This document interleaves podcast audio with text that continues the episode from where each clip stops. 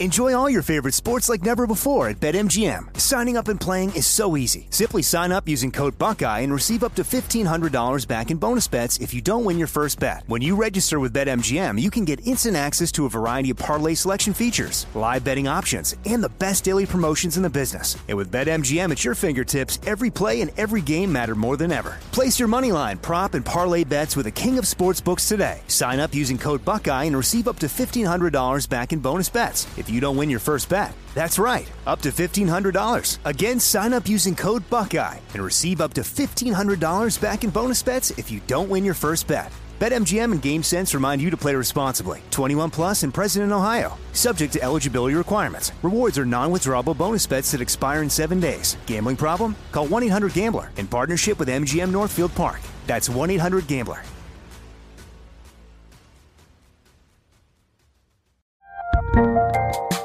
There's a lot happening these days.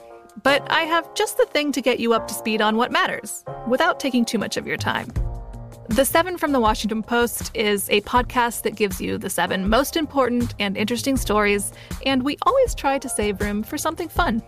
You get it all in about seven minutes or less. I'm Hannah Jewell. I'll get you caught up with the seven every weekday. So follow the seven right now. You know you've got a comeback in you. When you take the next step, you're going to make it count for your career, for your family, for your life. You can earn a degree you're proud of with Purdue Global. Purdue Global is backed by Purdue University, one of the nation's most respected and innovative public universities. This is your chance. This is your opportunity. This is your comeback. Purdue Global, Purdue's online university for working adults. Start your comeback today at purdueglobal.edu. When you buy Kroger brand products, you feel like you're winning. That's because they offer proven quality at lower than low prices. In fact, we guarantee that you and your family will love how Kroger brand products taste, or you get your money back. So next time you're shopping for the family, look for delicious Kroger brand products because they'll make you all feel like you're winning. Shop now, in store, or online. Kroger, fresh for everyone.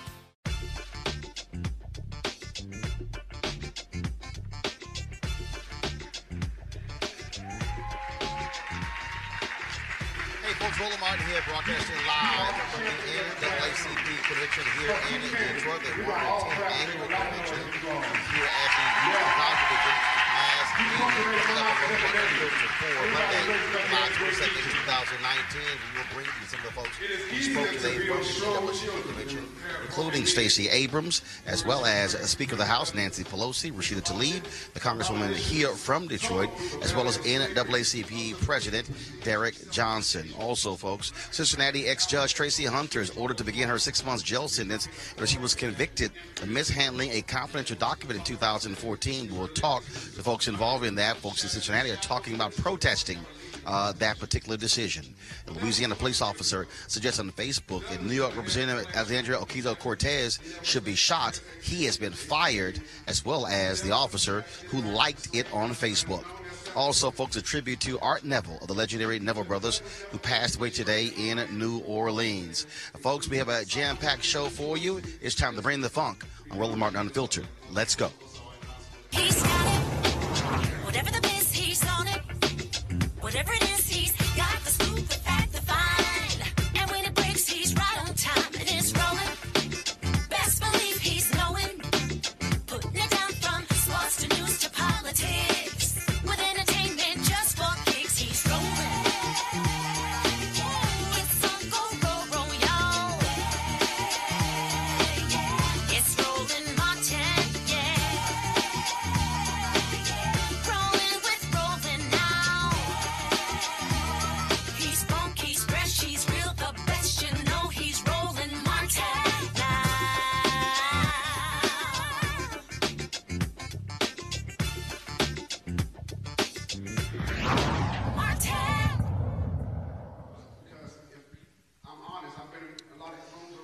thank all of you for joining us today on Roland Martin Unfiltered. We are broadcasting live from Detroit. This is the 110th annual NAACP annual convention. Uh, of course, what is happening right now is we are in the Youth and College Division mass meeting. And so, uh, what people don't realize, students from all across the country uh, have been here since Saturday, first off for the NAACP ACT-SO competition. Now, what is happening here is uh, their mass meeting. And so, uh, a speaker from Austin, Texas is up right now, Tiffany Loftin. You to see her on the show. She, of course, leads the NAACP's Youth and College Division. And so, hopefully, we'll be able to grab her uh, before we uh, end our broadcast today. Folks, there have been a number of folks uh, who have already uh, kicked off this convention. Uh, the uh, focus of this convention is that when we fight, we win. That is, of course, that's that's what they're using as a rallying cry for this year. Among the folks who spoke today included Speaker of the House Nancy Pelosi, Rashida Tlaib, the under fire Congresswoman from Detroit uh, who replaced John Conyers in Congress, longtime uh, congressman from here. Of course, she is part of the squad, one of four young freshman members who Donald Trump has been targeting with his racist tweets and comments. She received a rousing uh, welcome today from the folks here. In addition, Stacey Abrams, of course, who ran for governor of Georgia, uh, delivered a fiery speech as well, talking about what is important to move folks forward when it comes to winning elections. And so here's a roundup of all of these speakers power back in the hands of the people, the American people can finally and fully achieve justice in America. 17 centuries ago, St. Augustine said, any government that is not formed to promote justice is just a bunch of thieves. We must achieve economic justice, end the disparity of income in America, and reverse the damage of the Republican special interest agenda.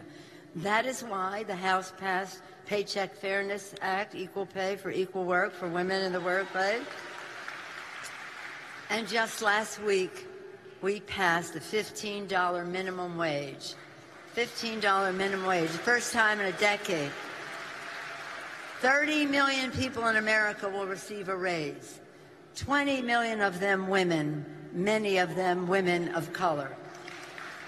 As Dr. King said, of all the forms of inequality, injustice in health is the most shocking and the most inhuman because it often results in death. That's what Dr. King said about that.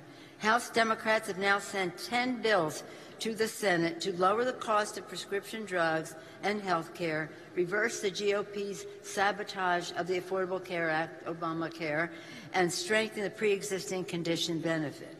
We must also achieve environmental justice so that all children, no matter where they grow up, can breathe clean air and drink clean water.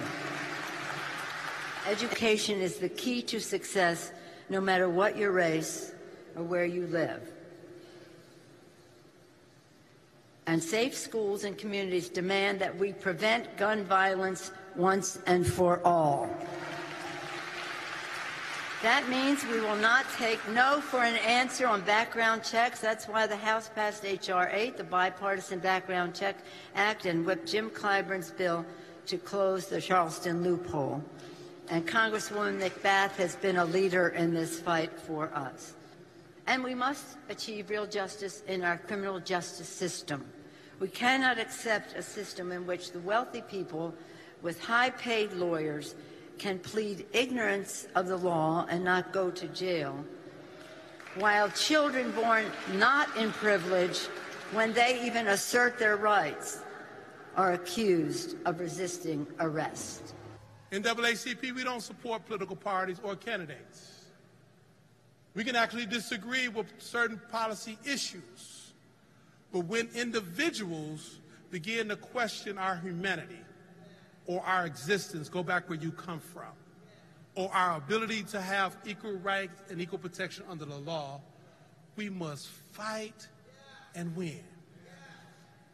And we've partnered with some data scientists so we can begin to focus on how to increase the turnout. We don't need a scenario where 28,000 people go to the polls, but they skip any part of the ticket and we lose. We don't need a reality where in our household that we're active voters, but somebody in our house is a, not registered to vote, but not voting. But in the United States, if we hit 60%, we think it's a success. But for this election, it's too much at stake. History has taught us that when others tried to oppress us and deny us the access to vote, we were able to muster up the, the strategy and the skills to pass the Voting Rights Act in 1965 because when we fight, we win. History has taught us that when they would deny our young kids a quality education, that we were able to muster up a legal strategy to overturn segregation in the land because when we fight, we win.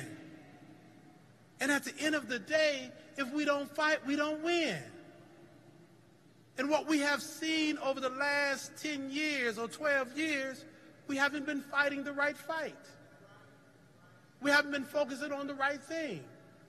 We have rested on laurels that no longer exist.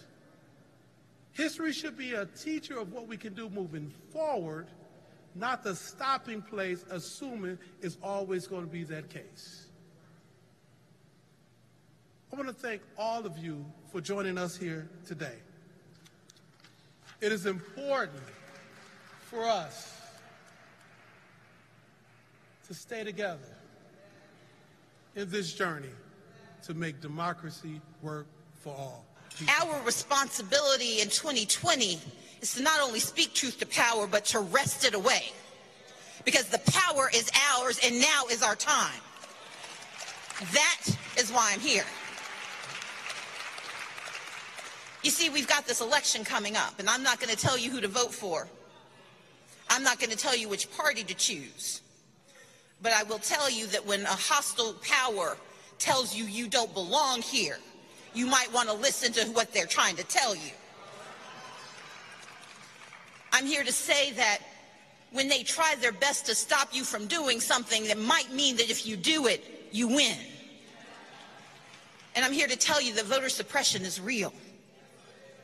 Not just in Georgia, although we are a singular example, but in Wisconsin and in Texas, in Tennessee and Michigan, in California and New York. Any place we put obstacles in the way to exercising the most fundamental part of democracy, then we're in trouble. And when we concede, when we say it's the user's error, you should have gotten up earlier. You should have used an absentee ballot in a state where they rejected it at a 10% rate in certain counties. You should have had that ID checked, even though you can't get your driver's license fulfilled in North Carolina because you don't have the right piece of paper and it's been 30 days since you asked. When we refuse to acknowledge the complicated nature of suppression, then suppression thrives.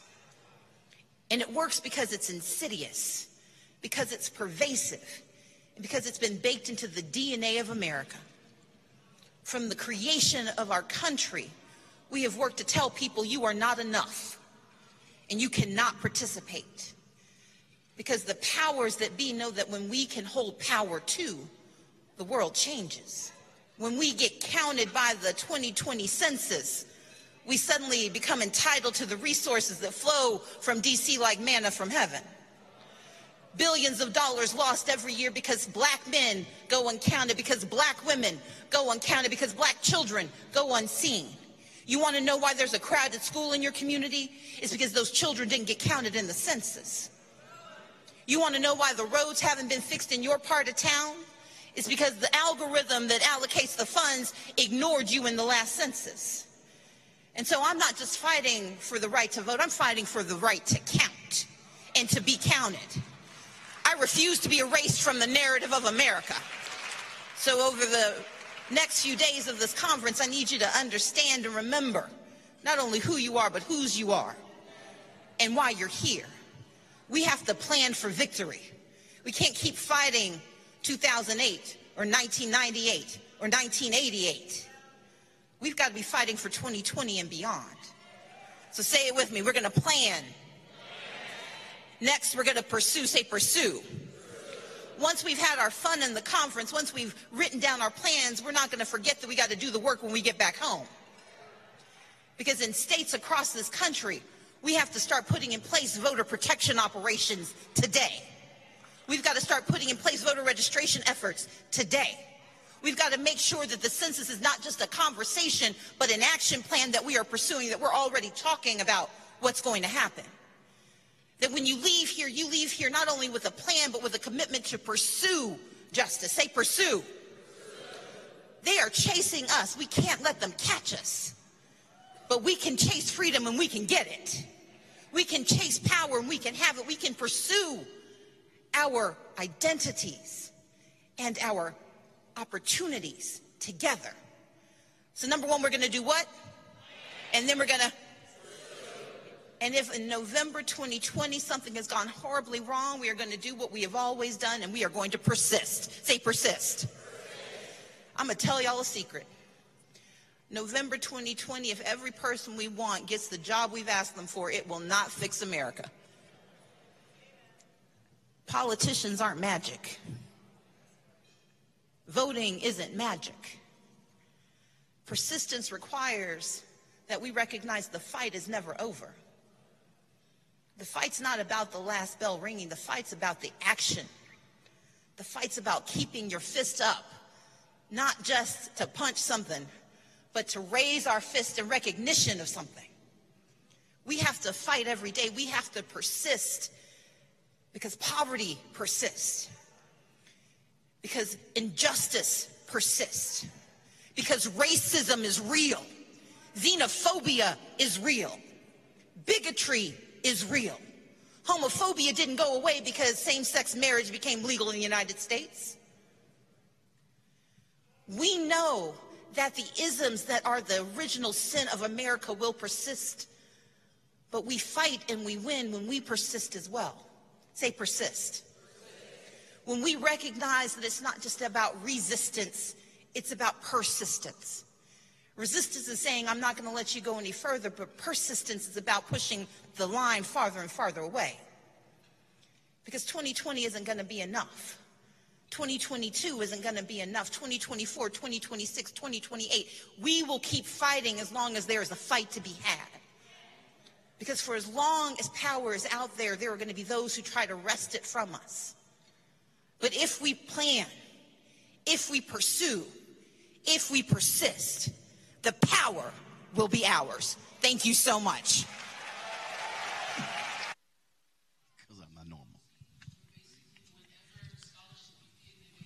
All right, folks, joining us right now is the head of the NAACP's Youth and College Division, uh, Tiffany Loftin. Of course, we're here at their mass meeting. Hey, what's happening? What's up, Roland? Good All to see you again, Uncle good. Ro. Thanks you know, for coming. She, she running around so busy she can't return text messages all day.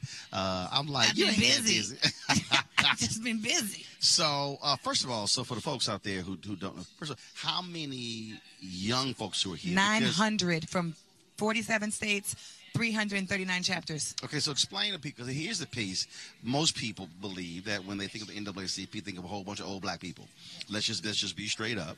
Uh, but the reality is, NAACP has always had a youth and college division.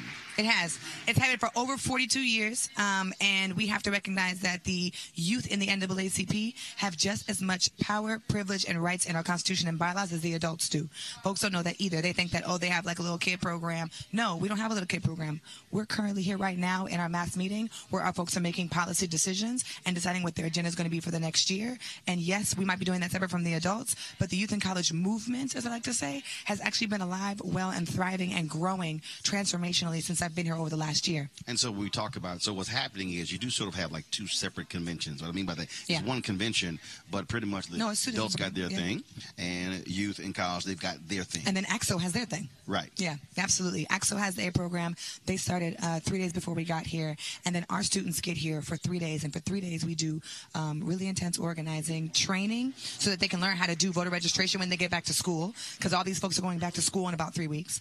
And then we have folks who are training on uh, intersectionality. So we had a whole entire panel about um, Muslim queer identity, uh, uh, hip hop, Native American, and Indigenous folks. And then we also Y'all had folks from out? the undocumented uh, UndocuBlack was here. I made sure I tried not to. Um, Right. And then and, and and the point of that is not only do people feel like the NAACP is for old people, they also feel like the NAACP is just for one type of black person, like a Christian black person, and it's not right. Like we had folks from the Muslim community and faith just do a bomb poetry slam just now. Um, folks from the queer community community came into the workshop earlier. Our keynote speaker on the first day was Haben Girma. She is the first black, uh, black West African Eritrean woman to graduate from Harvard Law who was deaf and blind. She rocked the whole freaking house. And she was like, if you want to come ask questions, type it into this keyboard right here. And then the keyboard sends a message to the other keyboard, which writes it in braille, and then it goes to my brain. And these people in the room were like, I want to ask a question. I want to ask a question. And so the goal of this is really to help people recognize that like where you live is not that's not the only type of black, right? What is the black diaspora and what's the agenda that we can all have going forward to move everybody to fight for liberation for all black people? So the reason I wanted to do the show from here, first of all, we were set up actually in the main convention center. I'm so grateful I- you came over here, but I Roland. wanted to do it because again, uh, there are a lot of people out there who have absolutely no clue Right. uh, about the breadth of NAACP. You have been in this position a little more than a year. This is Mm-hmm. now your second convention. Uh, what do you want folks to know that these young folks are doing that, that doesn't get attention, Yeah. that doesn't get coverage, Yeah. uh, that folks may be shocked and blown away by? Um, the first is you should know that these are the folks, when you think about uh, why the NAACP hasn't done something, before you ask that question, you should probably reference the people that I'm talking to here in this room. The folks who are standing around the room who have already taken stances on trans black folks, who have stood out against violence for trans communities, for LGBTQIA, SGL communities, for people who um, are concerned about what's happening with police brutality. These are the young folks. You might not see the NAACP out there because these folks are rocking regular t-shirts, but they're the folks who are the presidents, vice president, secretary, treasurers, second, third vice president of those campaigns and of that work. That's the first thing I want you to know is that these folks are invisible to you, but the things that you're asking, we are already involved, right? When we talk about clemency for Cyntoia Brown, the president of Tennessee State Youth and College chapter was here. He was a part of the coalition to help make that happen, right? And people are like, oh, where's the NAACP? We doing the work. We just don't always do the credit and with the logo, right? So that's the first thing I want people to know. The second thing, which is the last, is um, intergenerational organizing is something that I get harped on a lot because I'm responsible for the young people, right? So there are older folks who say, well, you talk too much about the young people. You need to talk about the older Um, that's people. actually kind of like your title. That's my job. That's sort of- my that's job. my job is National Youth and College Director. My job is not to do everything for all the older people. My job is 35 and younger. I have people here who are 13 years old. My youngest state president for South Carolina, he's 13. So Oh, the youngest state president. my youngest state president is 13. 13. Tyler, he right here with an orange t-shirt on. He's sitting right over there. And so, so Tyler, and so what happens is our folks from 13 all the way to 35 are the ones who are um, uh, doing their best not to quit and practice healthy intergenerational organizing at the national level at our convention so that when they go back home, they can mirror that work. But folks also have to understand that the three previous people who held your position, uh, Jamal Bryant, Pastor Jamal Bryant, Yep, uh, Sammy Dow. uh, Jeff Johnson, Jeff Johnson. uh, and also Stephanie James. Stephanie James okay? Brown. And what they're they're now organizing people to run for office, teaching them how to do it with Collective PAC. And so that's the thing I think people have to understand that the value is true. is raising them up, putting this notion of organizing and mobilizing into their uh, brains and their spirit at 10, 11, 12, 13, 14, You 15. gotta start early. It's all of a sudden when somebody's 20, 25, they've been doing the work for a decade. Absolutely. You got to start early. You got to train people early because two things. One, if you don't start early, we're missing an entire generation of people who are already already engaged on their cell phone. Everything that we're talking about, everything we're saying, people already have access to it on their device. And so if we don't engage with them while they're learning it, they're going to create their own reality of what they see and what they what they think and believe. They're not going to have their own opinions that are um, constructurally, you know, um, uh, put together with other diverse conversations and issues. They won't be able to debate them with other people because they're not exposed to it. When I debate other people, Roland, it grounds me more in what I believe, or it challenges my, my values, and then I learn something new, and now I'm like, I actually feel differently about something. So you have to start in middle school, high school, and that's where the folks who are here in the room. We have college students. Once you start early, it is statistically proven that when you start earlier, our folks actually stay in the same sort of ideology belief, right, moving forward, than they do when they get older and try to shift and go change. So everybody here that's progressive and fighting for liberation, those folks are going to stay progressive and stay fighting for liberation way down the line. Last question here, and I got to ask you this because you're actually working. Uh, first of all, uh, you They like my hair. You got Thank you. someone named Bob Sanders who says, to be honest, too many Jews run the NAACP. That's, a not true. lie. That's, not true. It's a lie. What are you talking about? So that's just. You haven't gone to our website. Go to NAACP.org. Next. And then somebody says NAACP need to worry about black people, gay uh, uh, need need not to worry about uh, a gay community, but the Pause. black gay people. Here's the problem. So when we say we're fighting for black people, again, there are different types of black people. So if you're fighting for only one type of black person, you're not fighting for black people. You're fighting for those people. I'm fighting for liberation of black people.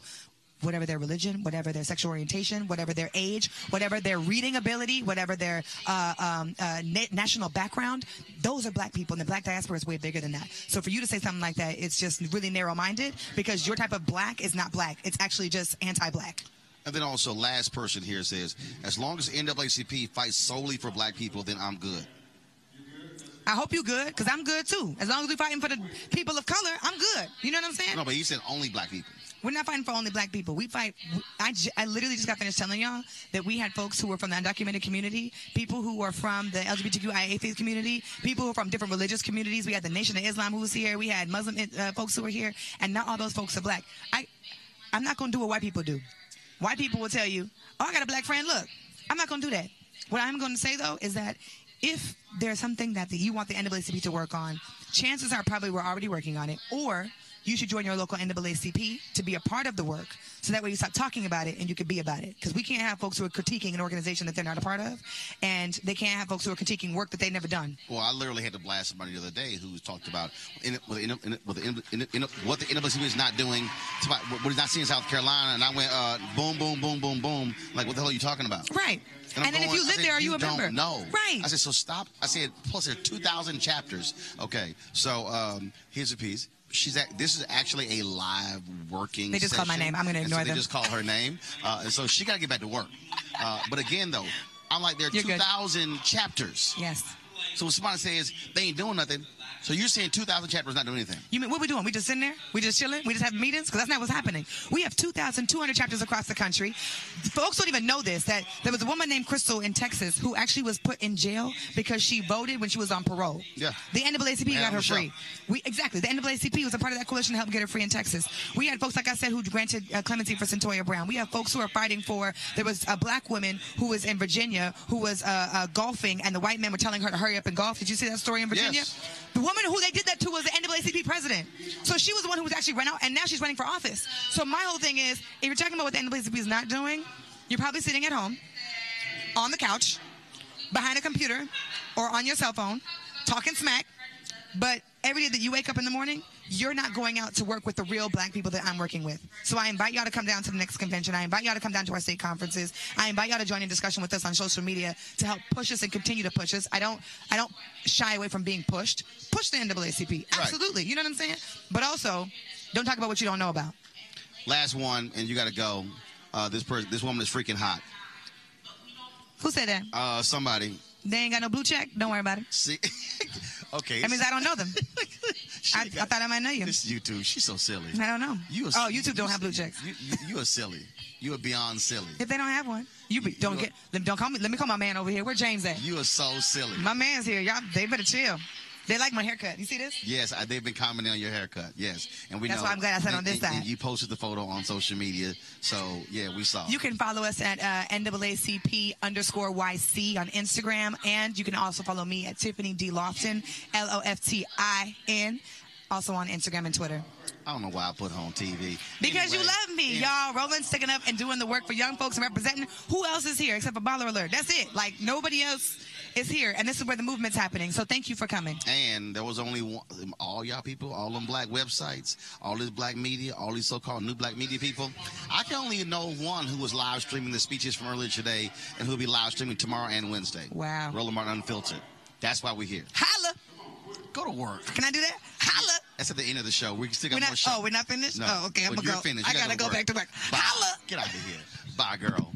All right, folks, let's talk about this with our panel here. Joining me, uh, of course, Dr. Avis Jones DeWeever. She's political analyst. Uh, Mustafa Santiago Ali. Uh, he is the former senior advisor for environmental justice with the EPA. Uh, and joining us in one second is going to be uh, Mark Thompson, host of uh, Make It Plain, who's actually launching his own digital show. So we're going to get him in for a second. And so, Anthony, if you could get Mark Thompson, bring him over here. I want to first start. So it's, it's real hard for me to hear right now. It, it's real hard for me to hear right now, uh, y'all, but that's why I'm putting these headphones in. Uh, Avis, I want to start with you. Um, we talked about, well, Tiffany talked about the 2,200 chapters of the NAACP. Uh, we have to be focused, Avis, on our organizations infrastructure and using our infrastructure and putting them to work. People can tweet all day, people can comment on Facebook all day, but unless you have institutional infrastructure, you cannot mobilize and organize people. Absolutely. Um, you know, it, being a critic is very easy to do, uh, but doing the work uh, takes organization, doing the work takes coordination, doing the work takes leadership, and doing the work takes money. Uh, things just don't magically occur. Uh, it takes strategi- strategizers and people who are out in the field making it happen.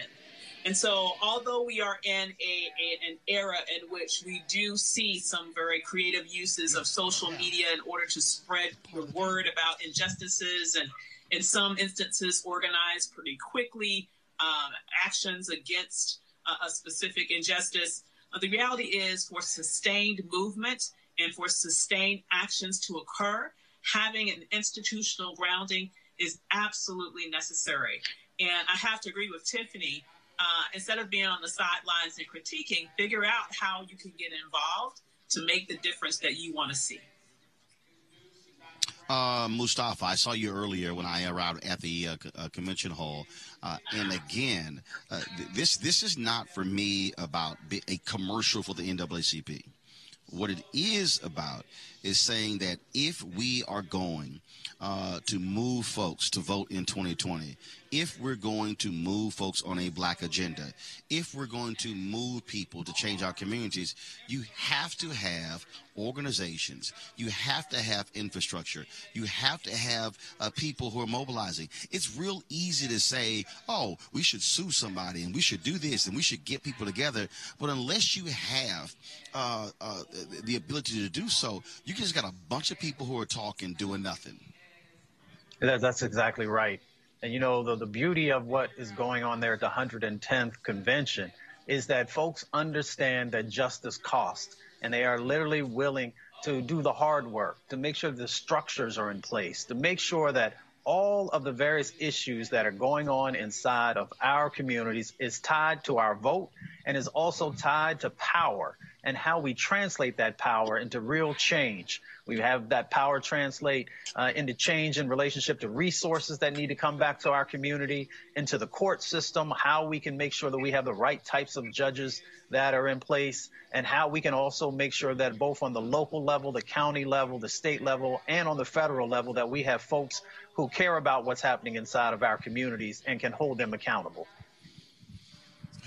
Uh, Mark, it is very frustrating for me when I hear people say, NAACP, they ain't doing nothing. And then when you begin to ask them the question, then they can't even remotely articulate uh, anything that somebody is doing. Uh, the reality is, for a lot of civil rights organizations, uh, they are bad at PR. Uh, a lot of people are doing the work. Second of all, this is a volunteer organization. You've got, yeah, paid staff in, in national headquarters, but when you talk about 2,200 chapters, these are black people, largely black people. And you have folks who who are uh, white, others who are involved in NAACP. But these are black people who are literally volunteering their time, who could be doing other stuff, who are choosing to be active.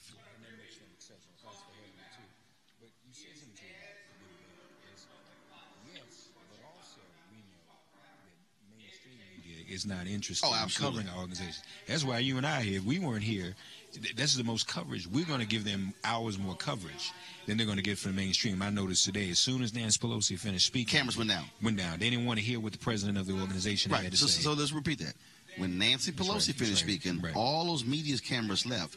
When the president of the organization spoke, they were gone. It was it was three or four who were left. Yeah, that was it. If that, if that. So, um, you know, I, I think you're right in that regard. But you got people say they're not doing anything. You have to be doing something if you've got 23, 2,400 branches. Somebody's doing something.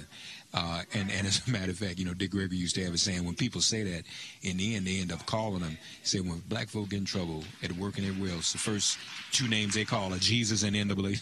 NAACP. So, you know, it, it, it's, it's a lot of work that still needs to be done. This is that boulder that we have to constantly keep pushing uphill. It's, it's a generation. There's always going to be the smaller few of us that are going to step forward. We wish it would be more. We have mm-hmm. to figure out a way for it to be more. If nothing else, I think what the NAACP is doing, and what I'm hearing from these young people are inspiring me tonight here, is is is talking about real issues that affect everyday black folks. Mm-hmm. Some of which the not only does the NAACP not get the publicity roll on, as you know, but some of the issues, no, people are dealing with some issues that aren't even getting Oh, yeah. press coverage. Right. Well, and, and that's the thing, Avis. When we talk about where we are in mainstream media, uh, I can tell you right now, we were at this convention in San Antonio last year. Okay, there were no candidates there. You did not have a lot of the top political people. Right. The the media press riser was essentially empty Right. for the Right. entire convention. And this is where I think for black folks, oh, this is important. Let me be real clear. These black websites out here, they weren't here. Okay? Uh, other folks who were in black black media, folks in so-called new black media, they weren't here. And I'm sure somebody is saying, "Oh, well, that's because they're doing nothing." But yeah, but I, I cover a lot of black stuff, and I don't see a lot of those same people a lot of these places. And so we have to understand that we have to also be the ones who are telling our story. You can't be saying Chicago Defenders no longer printing uh, hard copy when they were actually covering the stuff that black folks did, Avis. Absolutely.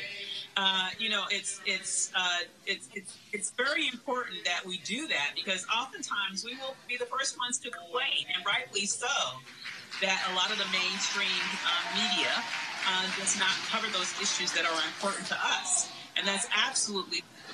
But it also means that we have an even greater responsibility to make sure that we are there in those spaces where our people are so that we can relate our stories from our perspective. And it's really unfortunate that um, from your experience, you're seeing that uh, we're really not there and to the degree that, quite frankly, we should be.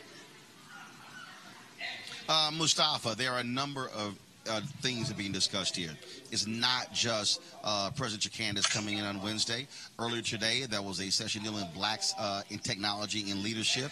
Uh, environmental issues have been uh, dealt with. We talked about what's happening with young folks as well. So there's a breadth of issues that are being talked about. You also have continuing education going on here where folks are literally going through additional training when it comes to mobilizing and organizing. Yeah, just yesterday we actually had a CLE, a continuing um, education program, where we were talking about environmental issues and climate issues with a number of the attorneys uh, who were there, along with activists and others. We also had uh, Hilary Shelton, who was there, Bo- Congressman Bobby Scott was there, talking about the various pieces of legislation that they have been moving forward on. You know, everything from voting rights to health care uh, to criminal justice reform everything that impacts our communities is being covered at this conference. And that's why folks across the country should be there. And if they're not, they should be streaming this to make sure that they're getting that information. And then when folks come back home at the local chapters, they need to get involved. All right, folks, hold tight one second. We go, we're going to go to a break right now. We come back. We're going to talk about this um, stunning case story out of Cincinnati where an ex-judge is now headed to jail. We'll explain to you those details. You're watching Roland Martin Unfiltered live from the NAACP convention here in Detroit. Back in a moment. You want to check out Roland Martin Unfiltered? YouTube.com forward slash Roland S. Martin. And subscribe to our YouTube channel. There's only one daily digital show out here that keeps it black and keep it real. It's Roland Martin Unfiltered. See that name right there? Roland Martin Unfiltered. Like, share, and subscribe to our YouTube channel. That's youtube.com forward slash Roland S. Martin. And don't forget to turn on your notifications so when we go live, you'll know it. Hey guys, you've heard me talk about a lot about marijuanastock.org because I want to keep you informed of investment opportunities that make sense. We've all watched the growth of the cannabis industry. A recent report by New Frontier Data estimates the global cannabis market at over $340 billion. We know that marijuana legalization is sweeping the country state by state. We also know that marijuana has a good cousin, the hemp plant, with a much higher concentration of CBD. That means hemp gives you all the medical benefits of marijuana without getting you high. Until recently, hemp farming was practically illegal in the United States and heavily regulated by the DEA. The 2018 Farm Bill changed all of that, making it legal to grow hemp CBD in the U.S. and creating one of the largest commodities worldwide. And they need land to grow all of the plants. Folks, this is not rocket science. It's just an incredible investment opportunity. And that's where our good friends at 420 Real Estate come in. Their business model is simple. They buy land that supports hemp CBD grow operations and lease it to licensed, high paying tenants. That's right, they are hemp CBD landlords, and you can get in on the action. Our friends at 420 Real Estate decided to do something special for the Roland Martin Unfiltered family. Originally, the minimum investment level was 500 bucks, but right now you can invest in this crowdfunding campaign for as little as $200. That's right, anywhere from $200 up to $10,000. Again, folks, this is a $340 billion industry that is still growing, and you can participate with as little as $200. For more information and to invest, go to marijuanastock.org. That's marijuanastock.org. Be sure to get in the game and do it now. Folks, today in Cincinnati, a former judge was sentenced to jail because of a mishandling a confidential document. Now, first of all, she was convicted in 2014, but yet over the last five years, Judge Tracie Hunter has been fighting this conviction. This conviction. Well, today, uh, a judge decided that she, it was time for her to go to jail. It all came to an end this morning uh, when the judge said this. Months in the Hamilton County Justice Center. Credit one day. Uh, Mr. or Ms. Deputy can take her away.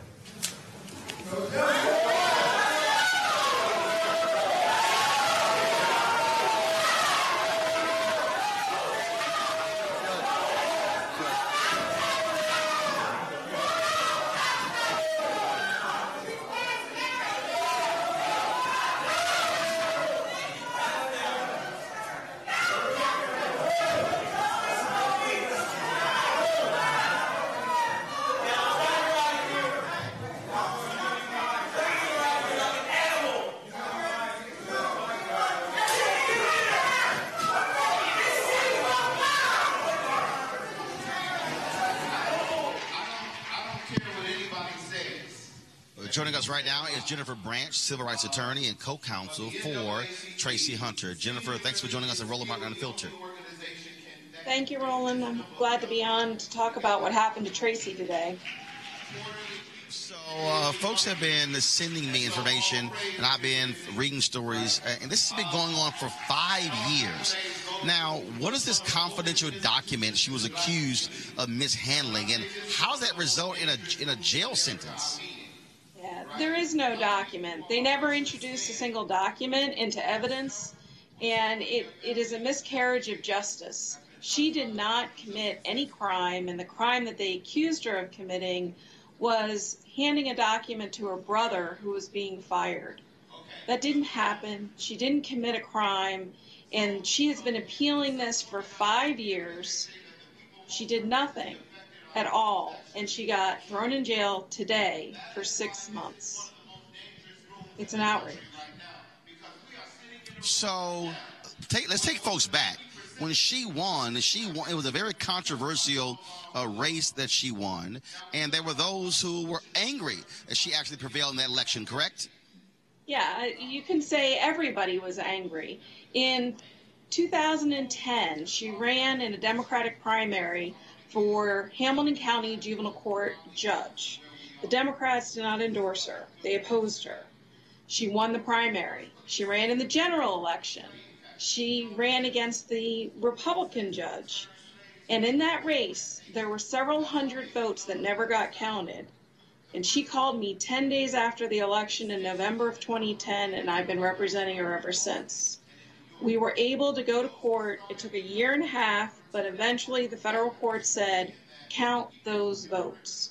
And when they were counted, it turned out that she had won by 74 votes. It's a reminder that every vote counts, and you got to count them all. She got on the bench in May of 2012 and changed things in Hamilton County Juvenile Court. She wouldn't let children be shackled in her courtroom. She used her discretion to say that juveniles should not be charged as adults. And she made changes in making evening the playing field for children so that they would get evidence before trial, what we call discovery. She made a lot of changes and she made a lot of people mad. And I think that's why she ended up in jail today. And, and so she fought this thing for five years. Uh, first of all, how has this impacted uh, her life, her career? Um, with with also going to jail, does this just how's this impacted her life moving forward?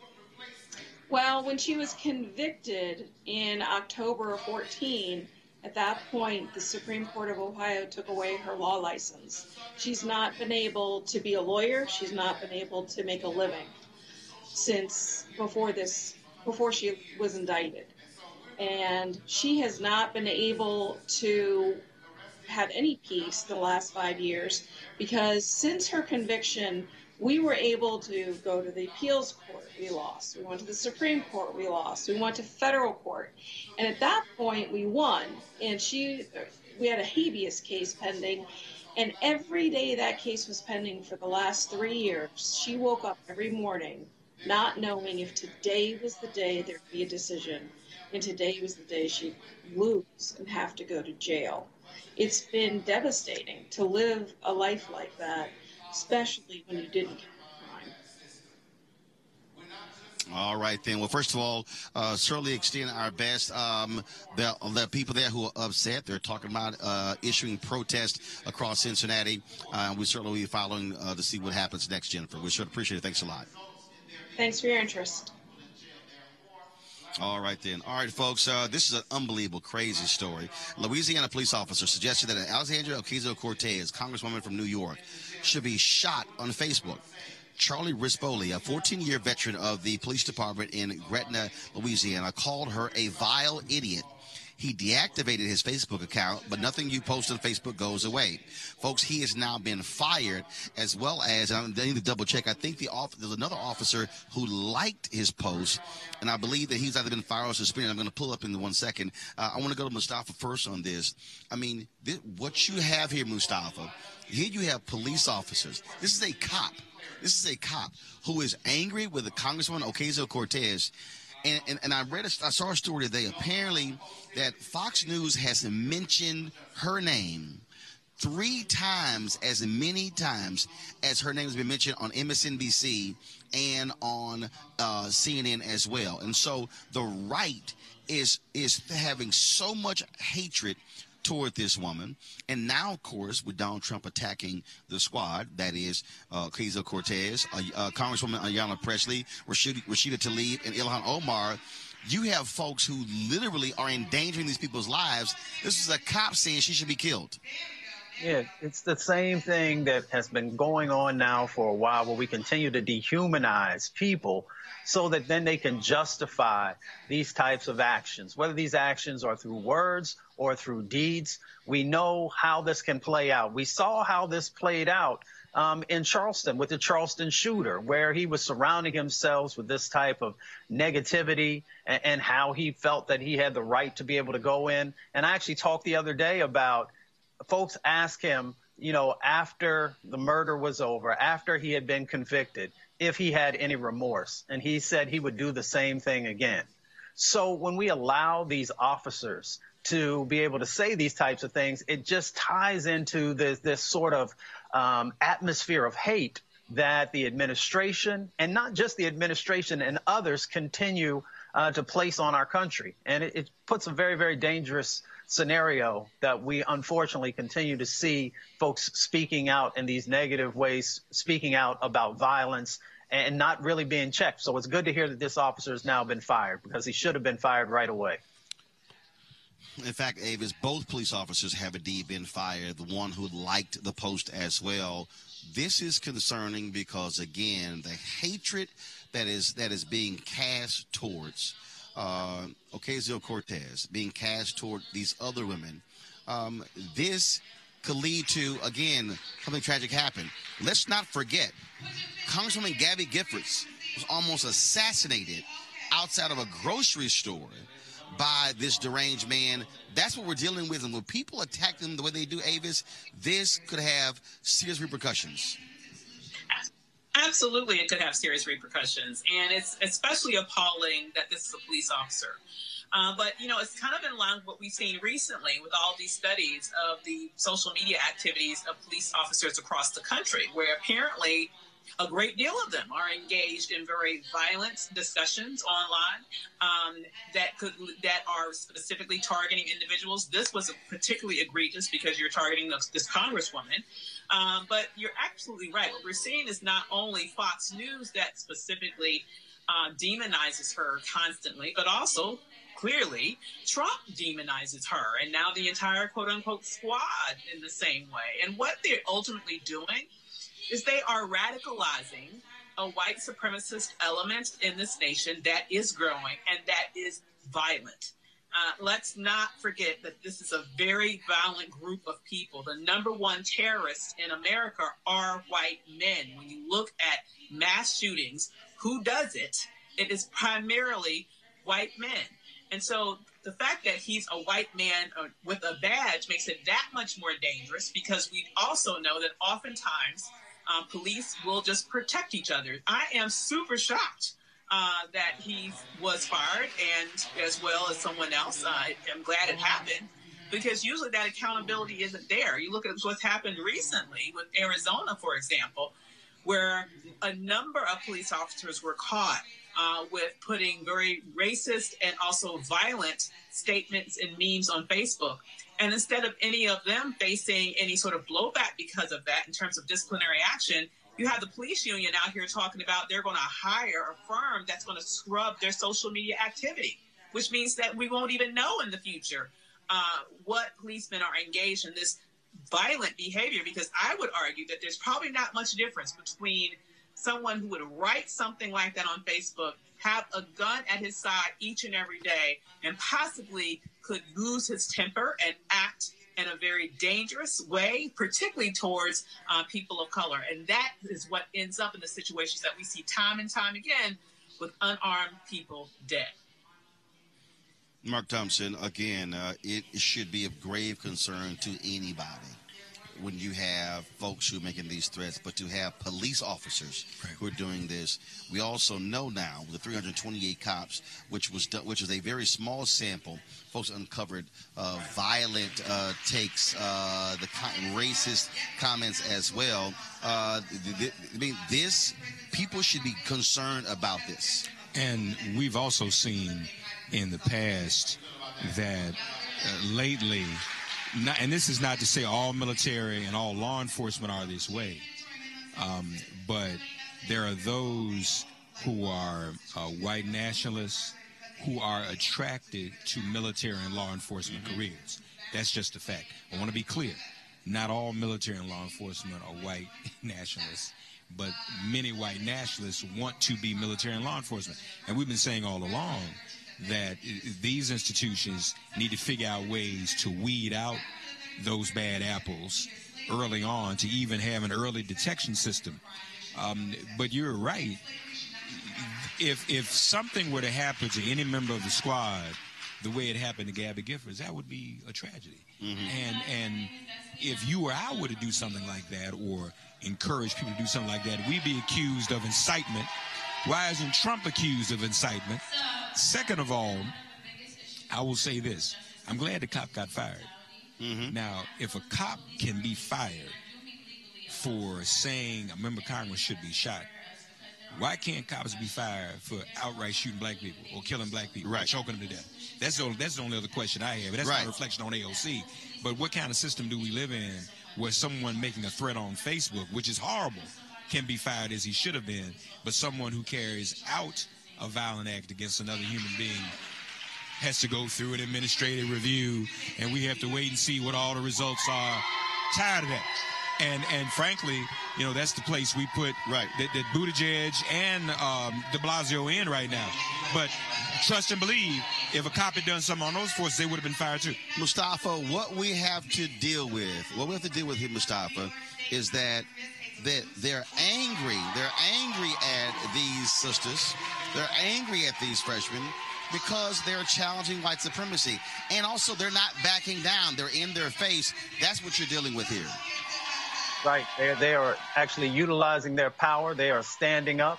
for what they believe in. They're standing up for the communities that have been disproportionately impacted from both police brutality and a number of other issues. And that causes those who have been in power fear. They're actually afraid of these sisters who continue to show that they are willing to stand up and push back. And as President Johnson said, when we fight, we win. They have been fighting for our communities from the first day that they came into office, and they've been fighting for our communities even before they ever got to Capitol Hill. Uh, one of the things that uh, also, uh, you know, again, I want to talk about uh, being here at this convention, Mark, um, and uh, when you when you hear the issues that, that are being talked about, um, there are going to be a lot more media folks who are going to be here on Wednesday. Oh yeah. When the Be out of president when the presidential candidates uh, come through, uh, and uh, what, what are you what are you expecting? Uh, from this presidential forum, I was there. I was in Houston in uh, 2016 when Mitt Romney spoke. Uh, at that time, uh, came out against the Affordable Care Act, did not go over well in that room. Uh, and then I remember when Vice President Joe Biden also spoke uh, that year as well. What do you expect on Wednesday? Well, frankly, I mean, to be very honest with you, the last time I saw Joe Biden speaking the NAACP was in Philadelphia, maybe two or three years ago. Um, and Joe Biden has a, a large following within the black community. That's why he's polling so well. I expect he will be uh, cheering on, but I also think that these uh, NAACP uh, delegates are also going to cheer on the others also. I think, you know, people are willing to hear and listen. There's not, I don't think anyone coming um, that they won't have some regard for, respect for. I think we will hear everybody's black plan. We will hear what people are planning to do for and on behalf of the black community. And that's okay, too. I'm not knocking that. If there's any place where you need to talk about that, um, it's here. Um, but it's going to be very, very interesting because one of the things that that is really intriguing to me that in such a diverse field, you still have a white male that is polling better than everybody else. Uh, the two black candidates, the women. Um, obviously, it's because Joe Biden was Barack Obama's vice president. I think that helps him. Um, it's like I remember when um, uh, in South Africa, you you could be you could be an an, an honorary white uh, in South Africa if you were colored or Indian. Well, Joe is an honorary black person, I think. Um, so it'll be very interesting to hear uh, what he has to say. Joe is riding off of a lot of that Obama uh, association, right? But but we've not heard a lot of specific plans from him about what he's going to do on behalf of the black community. Kamala started talking about home ownership. Elizabeth Warren started talking about some some things. Pete Buttigieg, who I just mentioned, has talked about uh, a, a Frederick Douglass uh, plan and a Madam C.J. Walker, uh, Reginald Lewis plan. So everybody's making their pitch. Um, Bernie, it'll be, you know, people will react to him, I think, in a positive way. But it's, it's, it's going to be very, very interesting. Last thing I'll say is, I don't necessarily think that anybody is going to come in necessarily and and uh, alter the course of the race. I don't know that anybody here is going to come and just wipe everybody out. But you know, we'll, we'll hear what they have to say. Well, first of all, for Biden, he ain't honorary black man for me. Uh, I mean, I feel- he- he- I- I- he's right, a white right, man. okay. That's what he is. That's what he is. Uh, Mustafa, uh, what are you expecting uh, Wednesday when these candidates come in and speak to the NAACP presidential forum? Well, I I think that what we're going to hear from them is, uh, you know, a a number of the things that we heard in Miami uh, and some of the things that they'll be preparing when they come back again here uh, in a week, where they're putting a, a black sort of face uh, on the issues. They will talk about, you know, police brutality. They'll talk about the need for uh, criminal justice reform. They will talk about their plans for creating jobs, uh, especially for our communities. All of these things are important. Um, but what I need to hear is how are you going to actually really make that happen? Besides just saying that you're going to do these things for black folks, I want to know how you're going to make it happen. How are you going to move the resources to make it happen? I want to hear about who is it and what types of people are you looking to put in positions of power inside of your administration, in those secretary positions, in those administrator positions that can then help to make real resources move into our community. So for me, those are the things that I need to hear. And of course, Avis, the reality is this here. um, if the Republicans maintain control of the United States Senate, uh, that's going to be a huge stumbling block, frankly, for any major policy moving forward, even if Democrats control the House, because at the end of the day, uh, Mitch McConnell could simply ignore whatever comes out of the House. Uh, and so was, I think, to Mustafa's point, who they appoint, what, how do they use executive power to sort of drive an agenda? I think is really actually more important than any bills they're proposing, because if it can't get through the Senate, it ain't going to happen. Avis. Well, you're exactly right. And, and I'm hoping that, you know, though it's critically important that they come there and they speak directly to issues of concern to black people because black people are, quite frankly, the most practical voters in America. They're going to need to come up with some real meat when they're talking to the audience there. I also hope that, generally speaking, that a lot of the candidates who are currently running, I'm hoping in the not so distant future, reconsider running because as you mentioned, we need to focus on uh, capturing the Senate. Uh, of course, there are, there's a lot that can be done by executive action that can undo what was done via executive action with this president, but the challenge with executive action is that's all it is. It can easily be undone by the next president. And so the, the best thing to do is to get laws passed and signed. To do that, we will need to take control of the Senate. And so I'm really hoping that at some point in not very distant future, some of these people who seem stuck at the 1% or a range who are either currently senators or could easily um, perhaps more easily, much more easily, win in the Senate versus winning a presidential bid. Uh, I hope they go home and reconsider uh, what's best for themselves, what's best for the party, what's best for the future of this nation, because it clearly will not be best for the nation to have Mitch McConnell once again in the position of majority leader in the Senate. All right, then. All right, folks, some sad news. New Orleans legend Art Neville, founder of the Meters and the Neville Brothers, has passed away at the age of 81. Papa Funk, as he was known, was responsible for shaping the sound of New Orleans music. He was also the voice of the carnival season anthem, Mardi Gras Mambo. Art and his three younger brothers, Charles, Aaron, and Cyril, formed the Neville Brothers. Their sound was distinctly New Orleans. Papa Funk will certainly be missed, and we extend our prayers to the Neville uh, brothers, the Neville family, as well as uh, the folks in New Orleans. Certainly want to thank uh, Avis, Mustafa, and Mark as well for joining us today on Roland Martin Unfiltered. Of course, uh, we are here at the NAACP convention. For those of you who missed uh, earlier in terms of our coverage, uh, we've been, of course, live streaming all day. And earlier today, like I said, we live streamed the morning session, the plenary session, which featured Speaker Nancy Pelosi, Congresswoman Rashida Tlaib, as well as Congress Congresswoman Brenda Lawrence, and of course the speech by NAACP President uh, Derrick uh, Johnson. And so you can check that out, okay, by going to our YouTube channel. Uh, we want you to go to youtube.com forward slash Roland S. Martin to see what they have to say. We're going to be live streaming sessions tomorrow as well. And then on Wednesday, we of course have the presidential forum taking place and also a CEO roundtable taking place after that as well. Uh, folks, like I said, this is the this is the only black site, the only black uh, the only black uh, digital operation broadcasted from the N- N- NAACP. Why does that matter? It matters because we must control our narrative. The reality is there are amazing things that are going on here, but if mainstream media ignores it, then you might say, you know what? Nothing's going on. Nothing even matters. Later this week, National Urban League Convention taking place in Indianapolis. Exact same thing.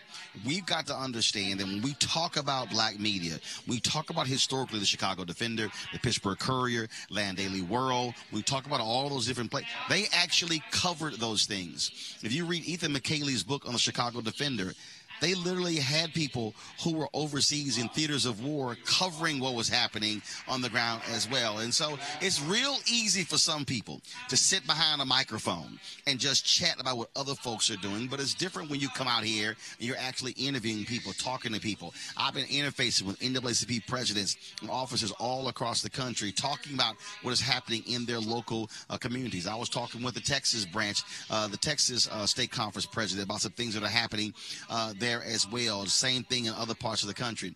This is why you have to be in the mix, which is why we want you to support Roland Martin Unfiltered. Your donations, joining our Bring the Funk fan club, allow us to be able to come here, bring staff here, to be able to broadcast. Good luck, folks. This stuff ain't free, okay, and it's also not cheap. And so we'll be here. We're going to be broadcasting later this week as well from the Urban League, and so we want your- your support. We need black folks to stand with us uh, and join our Bring the Funk fan club. All you got to do is go to RolandMartinUnfiltered.com. Uh, all I'm asking is for, uh, again, a thousand of our supporters uh, to give a minimum of 50 bucks each for the course of the year. Uh, that's what we're looking for uh, uh, this month. So go to RolandMartinUnfiltered.com. You can join via Cash App, PayPal, and Square as well. All right, folks. Again, you can see all the previous videos. Be sure to check that out. We'll have more stuff for you tomorrow right here in Roland Martin Unfiltered, broadcasting live from NAACP Convention here in Detroit. I got to go. I want to thank Tiffany Loftin and the Youth and College Division. They're doing an absolutely fantastic job. Support what she's doing. And again, if you're one of those folks out there who just whines and complains what the NAACP is not doing, well, I'll ask you this. What the hell are you doing? You could take over a chapter. But if you actually care about it, be about it. Don't just whine and complain about it. I got to go. Holla.